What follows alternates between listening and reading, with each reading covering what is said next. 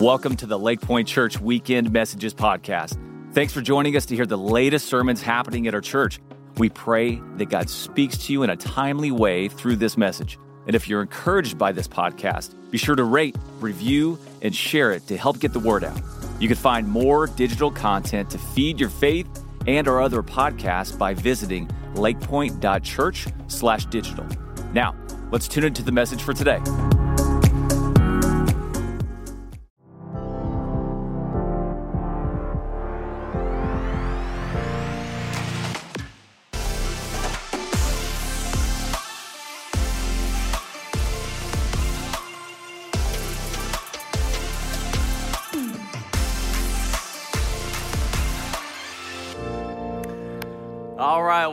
Lake Point family. And hey, if you've been around for the next few uh, last few weeks, help me finish this sentence. Um, if you got your Bibles, head over to Romans chapter. I'm impressed. That's great. Head over there right now. And hey, while you're turning there, um, there's a group of people in our church at all of our campuses um, that I, I, really just want to honor right now uh, because they did something absolutely amazing this week. Um, this week, we had a Kids Quest at all of our campuses. That's the artist formerly known as VBS. And it was awesome. You're going to hear more about that later uh, in the service. Really, really cool what God did this week in uh, kind of the upcoming generation at Lake Point. But who I really want to honor is will you do this right now? Will you please stand at all of our campuses if you were one of the 1,200 volunteers who made an investment in our kids? Will you please stand right now? Go ahead and do it. Go ahead and do it. Go ahead and do it. Do it right now. I see that hand. That's right. All over the place, all our campuses. We see you guys. Thank you, thank you, thank you, thank you, thank you. And hey, um, Lake Point family, what you need to understand is a lot of these people, like, they took vacation to like be here this week to make an investment in our kids, or their moms who got childcare for their infant, not just so they could escape their infant, but so they could be here taking care of the, these other little ones. And, uh, and we are just, you know, we know that from a human perspective, we're always just one generation away from losing the gospel um, in our culture. And so we are just so invested uh, in our, our kids here. We are grateful for you. And we know that it's not always easy to make that investment. I have never cast out a demon, but I did send a kid home from camp once. And so uh, that's got a delayed reaction on that joke. Thanks you second. And uh, but, so we are just really, really grateful um, for everybody that, uh, that did that, and, and that's awesome. Well, hey, uh, one other thing, because uh, we got something coming up in our church starting in two weeks that we are extremely excited about. Um, coming up in two weeks, starting the weekend of January 10th and 11th we are starting a series that is really unlike anything we've ever kind of done at Lake Point before. And the title of the series is At the Movies. Now, before, uh, I always feel like uh, from a leadership perspective, when, uh, when people lose their why, they lose their way. So let me give the why behind At the Movies. Um, what we say at Lake Point is we say, man, we will do anything short of sin to reach people for Christ. And in order to reach people we've never reached before, we've got to do some things we've never done before. And so, for four weeks, um, starting July 10th and 11th during our At the Movie series, we'll be taking movies like popular movies you saw at the theaters and using those movies to illustrate biblical truths. And you know, I know you're like, what does that look like? You just got to be here. You'll see. It's, it's, it's going to be great. And so, for those four weeks, we'll be doing that, and uh, and we're super excited about it. Now, we are like pulling out all the stops um, to make those four weeks in July through the first week of August just really, really special. So when you come in at all the campuses, lobbies are going to be decked out. We got Coke and popcorn for you on your way uh, into services, just you know, just like you're headed to the theater. Um, we got uh, characters from your kids' favorite movies will be all over our campuses. Uh, for them to meet. And so, uh, man, it's going to be just really, really cool four weeks for us. Now, uh, quick disclaimer because I don't want anybody mad at me, okay? Well, I don't want you to discover this on the spot. Because of some copyright issues that make it difficult for us to broadcast those weeks, at the movies will be in person only. So, Lake Point Nation, you guys joining online, we love you. We're gonna be doing a best of series for you at Lake Point Church Online. But for everybody else, like, get your butt here. It's gonna be great. Uh, move the, uh, am I allowed to say that? I think I'm allowed to say that. Uh, move the vacation, shift the calendar, and uh, it's, it's gonna be awesome. All right, well, all right, here we go. This is the last week of the series that we just been calling GOAT, which stands for greatest of all time, because we are preaching through the greatest chapter in the greatest letter in the greatest book ever written, Romans chapter 8 in the Bible. And, uh, and guys, you know, when we plan sermon series, um, you know, if you're, you're the senior pastor, you get to pick which weeks you're going to preach. And I did not want anybody getting to preach Romans 8 31 through 39 besides me. This is special. I wanted it because this is the climactic moment of the entire book of Romans. Some scholars say these verses are the climactic moment of the New Testament. So we were talking about movies. I love climactic moments in movies. These verses they are Clint Eastwood staring down an enemy and saying, Go ahead, make my day. These verses are Paulie in Rocky 4 saying, Hit the one in the middle. These verses are William Wallace standing on the battlefield saying, They may take our lives, but they will never take our. That's right, I like you. Whoever just said that out loud, I like you. We could be friends. And then Jana said I needed to include one for the ladies.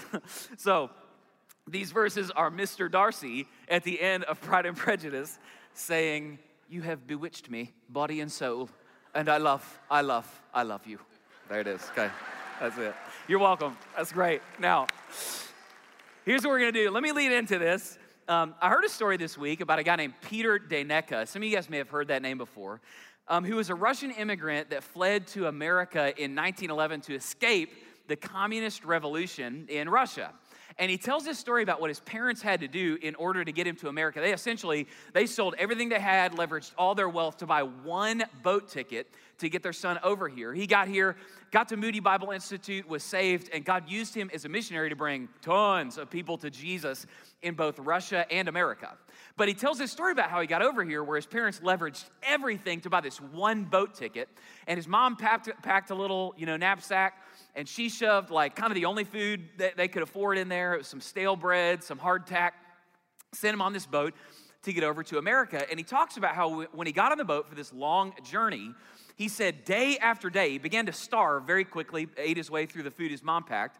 And day after day, he talks about being this little immigrant kid on this boat, looking into the dining hall, watching all these people eat these huge, lush meals and starving and just wishing he could have even a morsel from their tables. He talks about getting to the point of being, you know, very malnourished and wondering, you know, what was going to happen.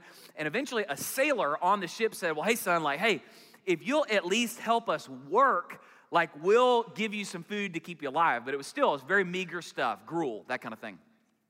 He talks about a moment at the end of his journey when one of the passengers on the boat read him his ticket that he could not read because it was written in English, and him discovering on literally the last day of the journey that three full meals were included in the purchase of his ticket.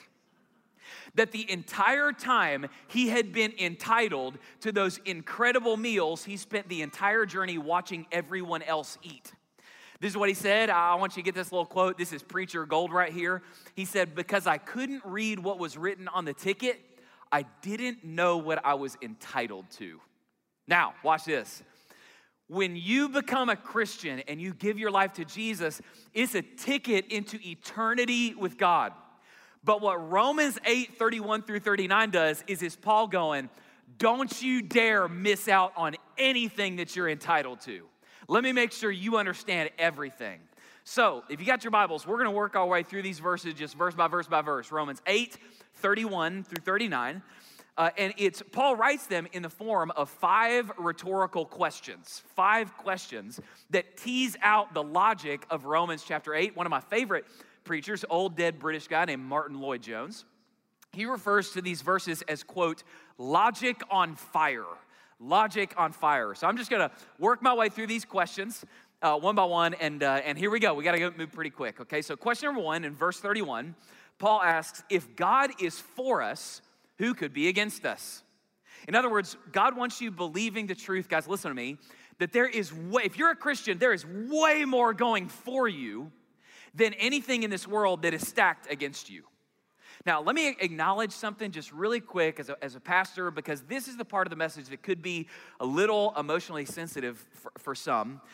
We need to acknowledge that we live in a fallen world where absolutely terrible things do happen pain, betrayal, abuse, and injustice. But listen, What we're seeing here is that God doesn't want those moments that happen to you to become a victim mentality that defines you.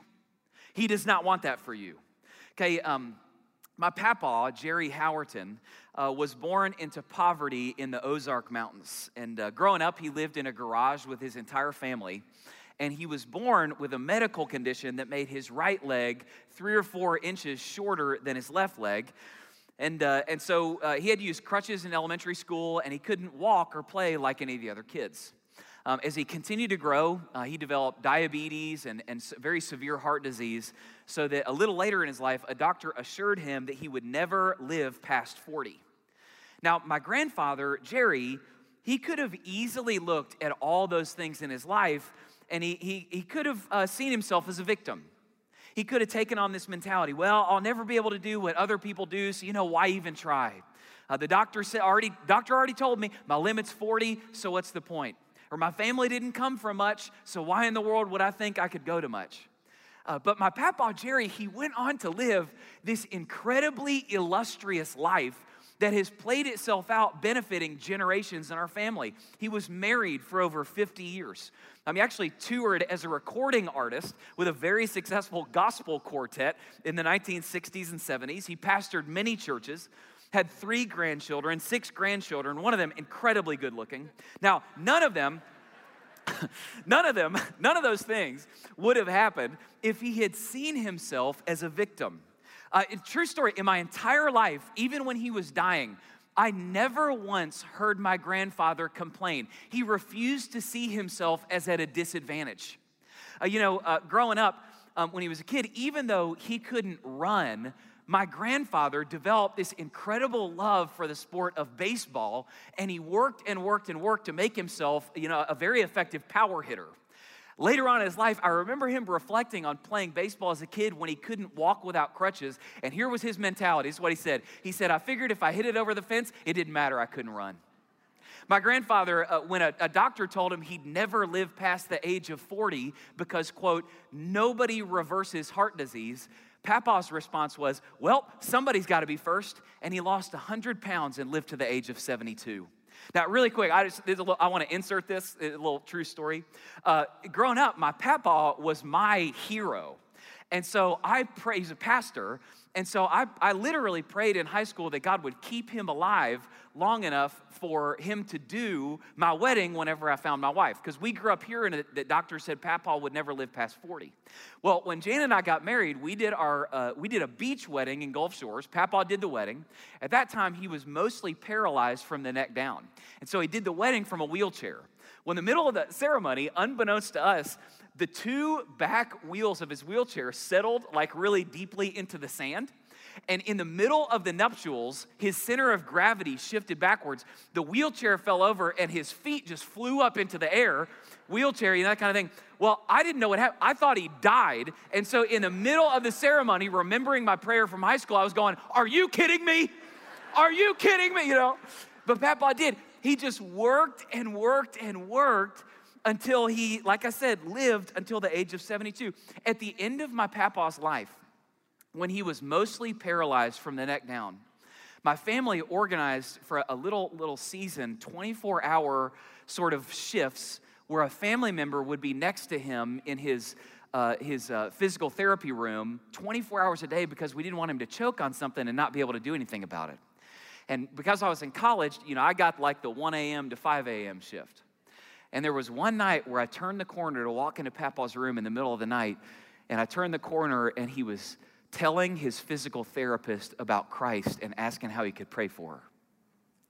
And uh, my papa's mentality was, well, hey, my arms don't work and my legs don't work, but my mouth still works, so I'll use that to make a difference in somebody else's life. See, my papa, he just absolutely refused to see himself as a victim. In fact, I think it was my papa that coined a family saying that we heard all the time growing up. It's a Howerton family saying, Howertons are either up or they're getting up.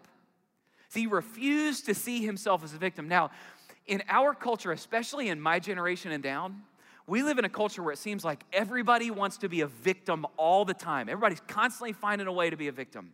Guys, let me speak a truth to you that you have to internalize from the Bible. what that person did to you, they can't ruin your life. They can't steal your destiny. That would make them more powerful than God.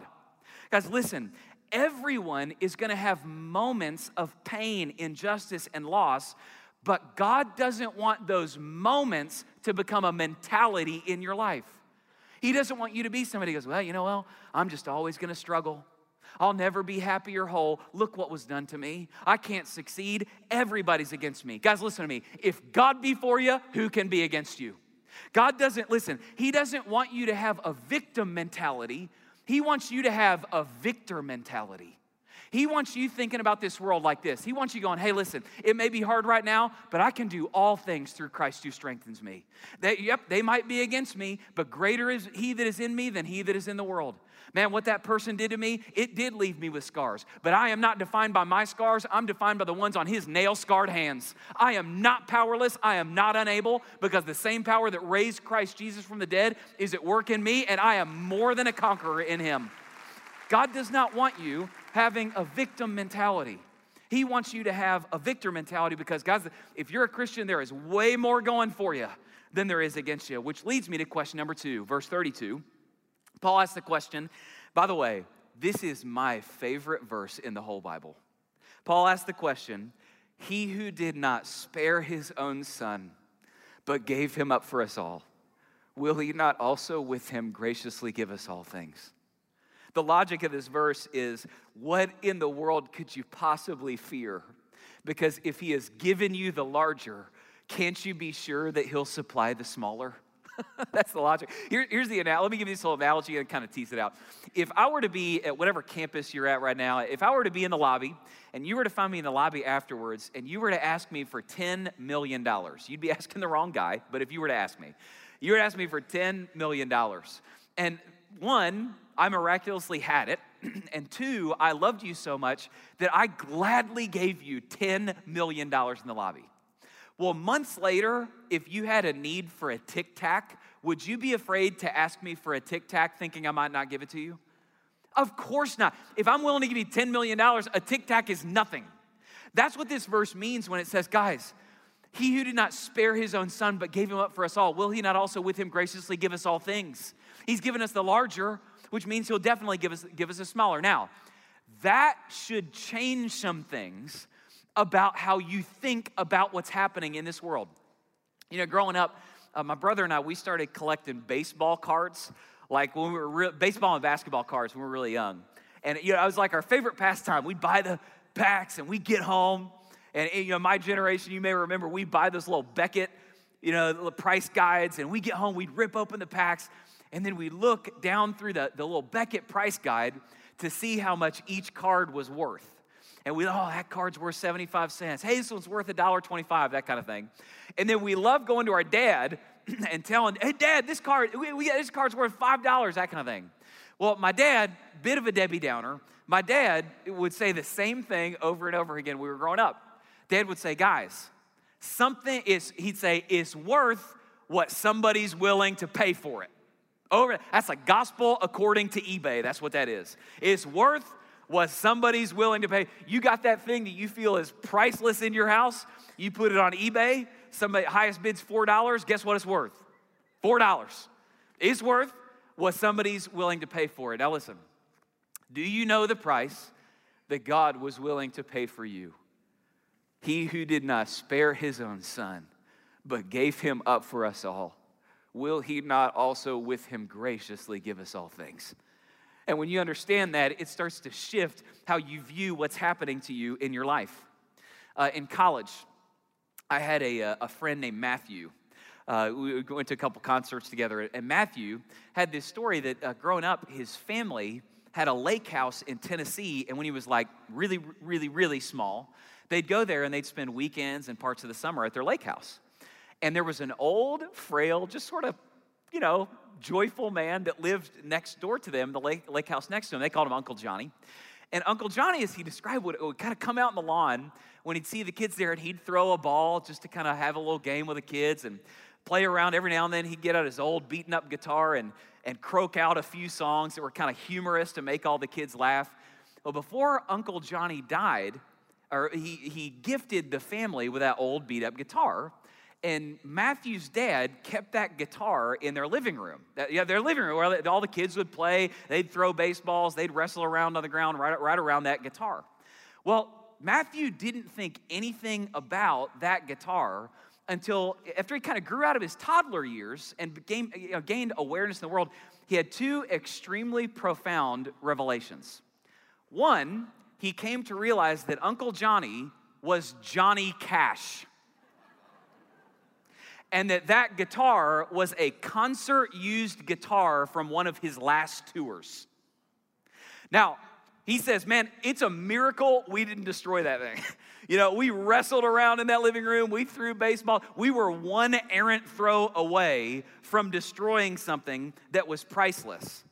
Had we known the price that someone would have been willing to pay for that thing, we would have treated it differently. Now, guys, think about this God paid the price of Jesus to redeem you. And that, that should change how you think about what God is doing with you in the midst of your life. Guys, why in the world would you think that God would supply the blood of his own son and then not supply what you need to do his purpose and calling in your life? Why in the world would you think that he would die to rescue you from sin, but not, then not help you in your marriage? Why would you think that he would supply the Holy Spirit but withhold from you wisdom in your parenting and relationships? Uh, let me, let me just, I want this to really sink into your heart. Not everybody is going through the same thing, but everybody everywhere is going through something. So, right now in your seat, I want you to get, fix a need that you have in your life right now in your mind. It might be a parenting need, a relational need, a financial need, might, might be something else. Fix a need that you have in your mind right now. Now, think about this He who did not spare his own son, but gave him up for us all will he not also with him graciously give us all things? What in the world could we fear? If God supplied the larger, he'll definitely supply the smaller, which leads us to questions three and four.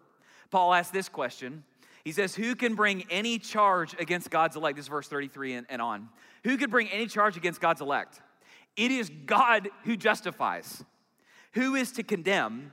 Christ Jesus is the one who died more than that, who was raised who is at the right hand of God, this interceding for us.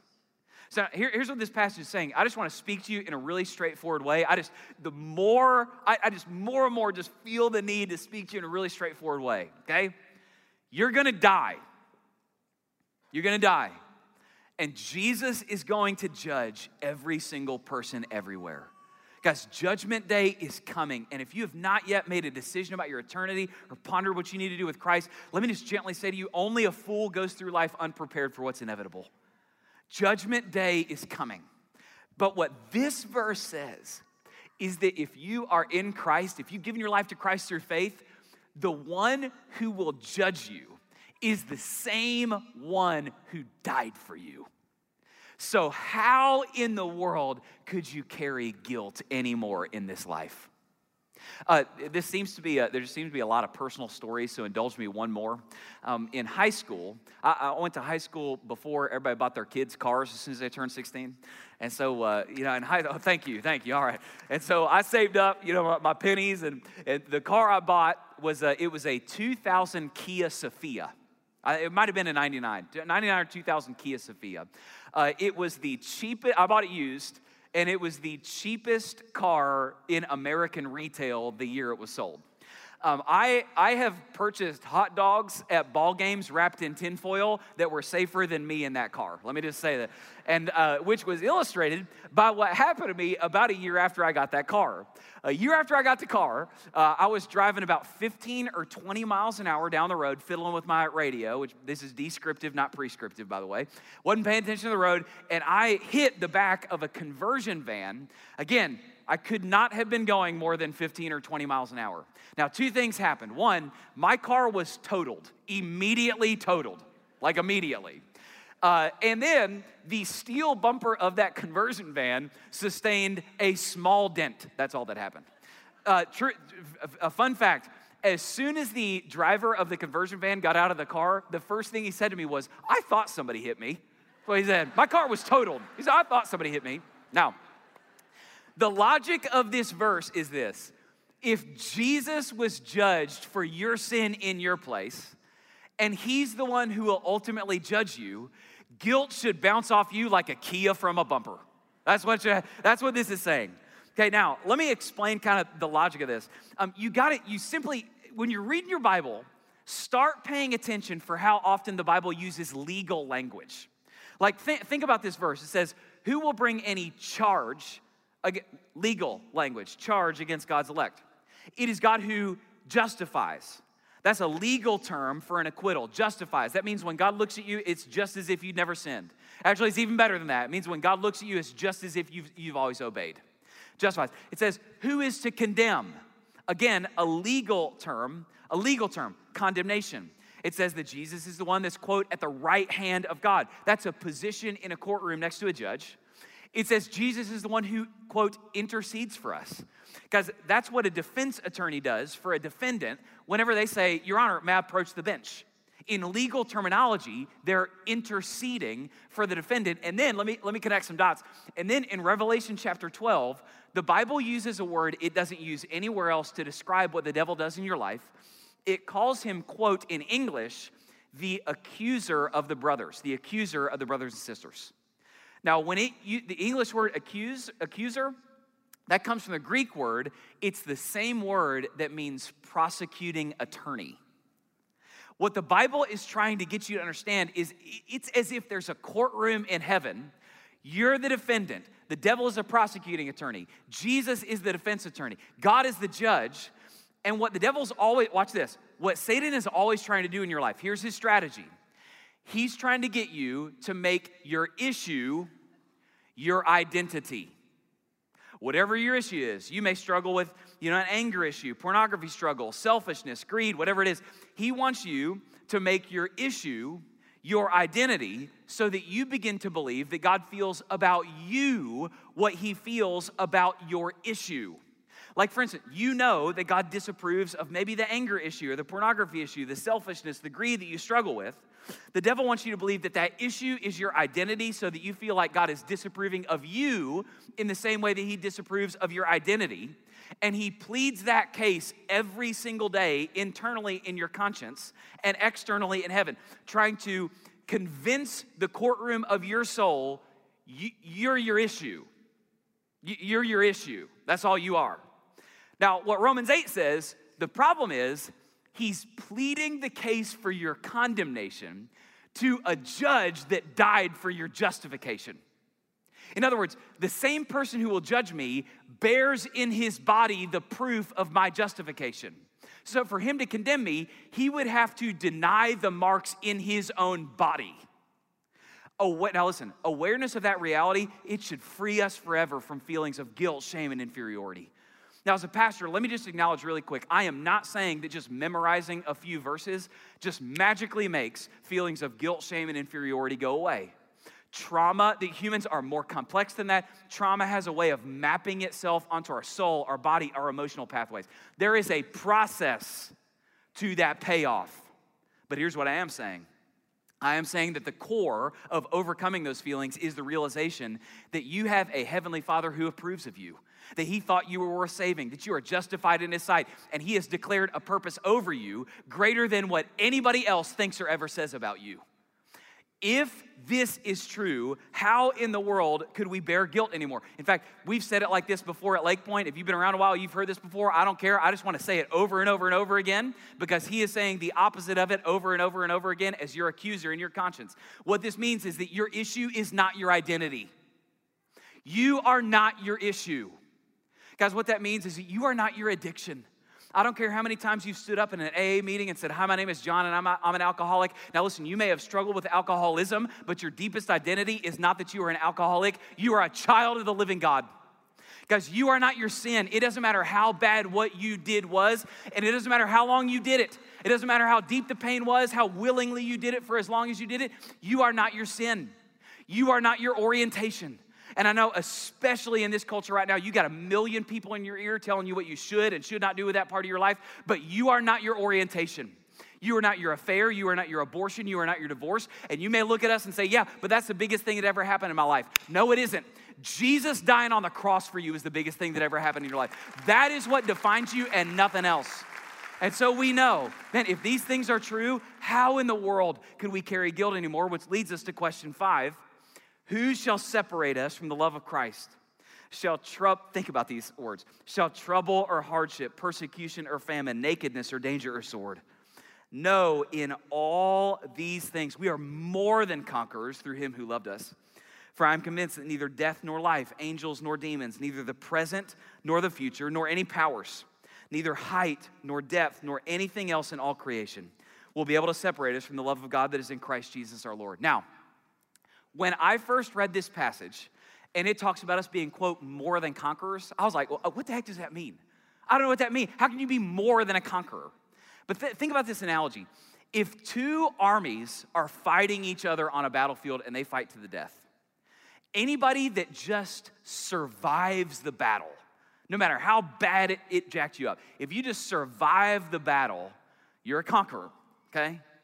When this passage says that in Christ we are more than conquerors, what it means is that in the redeeming hands of God, not only will you, if you are a Christian, survive every battle, just track with me, it means that every battle you ever face, God will transform and repurpose as an agent of His own purpose in your life to make you better. To make you better. You will be more than a conqueror. From the perspective of eternity, one day, as much as we cannot understand this right now in the painful now, one day from the perspective of eternity, we will look back and what God did through that situation, redeeming it, will cause us to worship Him and give thanks for His goodness. Now, that's hard to understand. Let me give an example of this. So, um, I was saved, God saved me when I was, I think I was a sophomore in high school, and uh, called me to ministry really shortly after that. And uh, when he did that, you know, I, I didn't know how to preach. I was listening to my home church pastor, but I, wanted to listen to more people. So um, I didn't know who else to listen to. This is pre podcast. And so, like, I just turned on TBN and started listening to TV preachers. Bad idea. And that, that's what I did. And there was a guy when I was in high school that was on TV. Now, I'm going to show his picture in a second, and he, it looks a, a little goofy, but there's a backstory here. Um, the guy's name was David Ring. This guy's name was David Ring. Okay, now just track. David Ring, his story is um, he was born extremely prematurely, and as a premature infant, he was stillborn. He was born dead. Uh, he was dead for the first 18, think about this, 18 minutes of his life. 18 minutes, no heartbeat. 18 minutes, no oxygen. 18 minutes, no blood flow. And because of the severe brain damage that he received from 18 minutes with no oxygen, uh, he developed, had cerebral palsy and some other severe, you know, issues in his life. Um, so that obviously created like a hard childhood. Uh, but he was really, really close to his family. Well, his dad died when he was 11 years old. And then it was just he and his mom. She was his lifeline. And his mom died when he was 14 years old. Just left him like totally alone in the world. And his only conclusion he could reach is that God must hate him. He made him that way and took away everybody they loved here. And so David Ring, when he was in high school, he, he tried to take his own life. Until at like a youth event, he heard somebody preach about Jesus and preach these things. And he had this powerful experience of the love of God in his life, and he was saved. And you know, the Spirit came to dwell inside of him. And what he said was that after that, he said, I didn't want to die anymore because now I had something worth living for. And of everything that God could have done with David Ring, he made the guy with cerebral palsy and a severe speech impediment a preacher of Jesus. David Ring went on to uh, preach in more than 6,000 churches in dozens of countries, and millions of people heard the gospel through the mouth of David Ring. And if you ever heard a David Ring sermon, he ends almost every sermon the same way. He says, We throw away broken things, but God uses broken things. My name is David Ring, and I have cerebral palsy. What's your excuse? Now, I want you to think about this. His ministry was not so powerful in spite of his cerebral palsy. The light beamed through all the broken places. His ministry was powerful in God's redemptive hands because of his cerebral palsy. And he was more than a conqueror through those issues in his life. Now, what you need to know is that's true for you. I am convinced that neither death nor life, neither divorce nor bad marriage, nor abuse nor false accusations, nor betrayal, nor cerebral palsy, nor cancer, nor sin, nor miscarriage, nor struggle will be able to separate you if you're a Christian, from the love of God that is in Christ Jesus our Lord. No, in all those things, you will be more than conquerors through him who loves you. Now, you may hear that, you may go, no, no, no, wait a second, Josh. Like, oh, like I, I, not everything. God doesn't repurpose everything for good thing. He doesn't do that. I've seen some things end real badly. Not everything ends great. What about death? Some things, Josh, just end. Here's how I want to land the plane in this message. When I was in seminary, somebody said that the essential job of a pastor is to prepare people to die. So, right now, let me remind us all that there is a battle every single one of us will face. Someday, every single person, you, are you're, you're going to be on your deathbed, and you got to understand this God is preparing for you an eternal weight of glory beyond compare. Someday, everyone within the hearing of my voice and the person from whom this voice is coming will walk through the valley of the shadow of death. Do you know why it says shadow? The Bible is alluding to the fact that for a person of faith, you will never taste death, but only its shadow. Because the minute you close your eyes and breathe your last breath, you will step into an eternity that no eye has seen, no ear has heard, nor has mind conceived what God has prepared for those who love Him. What that means is that evil, even in the last battle you ever face, the battle of death, death itself will actually usher you into the most glorious thing you ever experience. And in that moment, actually, especially in that moment, you will be more than a conqueror of the last enemy to be defeated by Jesus, death itself, as you step into his loving arms forever. Lakepointe Church, if you believe that, will you say amen and put your hands together? Because that, that, my friends, that, my friends, is logic on fire. Now, I I want to pray that for you right now, that that would sink in. So, would you at all of our campuses bow your heads, close your eyes, and Father, thank you so much for going to the cross and sealing these precious and very great promises with the blood of your own Son. Thank you so much that the one who will judge us is the one who died for us. And so, in order to judge us guilty, he would have to deny the marks he bears in his own body. And so, Jesus, we worship you. Father, I pray for all of our people that your spirit would, like your word says, pour out the love of God deeply into our souls. God, I pray that right now for anybody that does not know you, that has not placed their faith in Christ, God, would you please, because you love them, just gently speak to them right now, like, hey, those promises aren't yours yet, but they can be today. And would you please welcome and usher them home today as they give their, themselves to you by faith today. I pray that today would be the day of salvation, that day, today would be the day of redemption, that they would call on the Lord while He's near.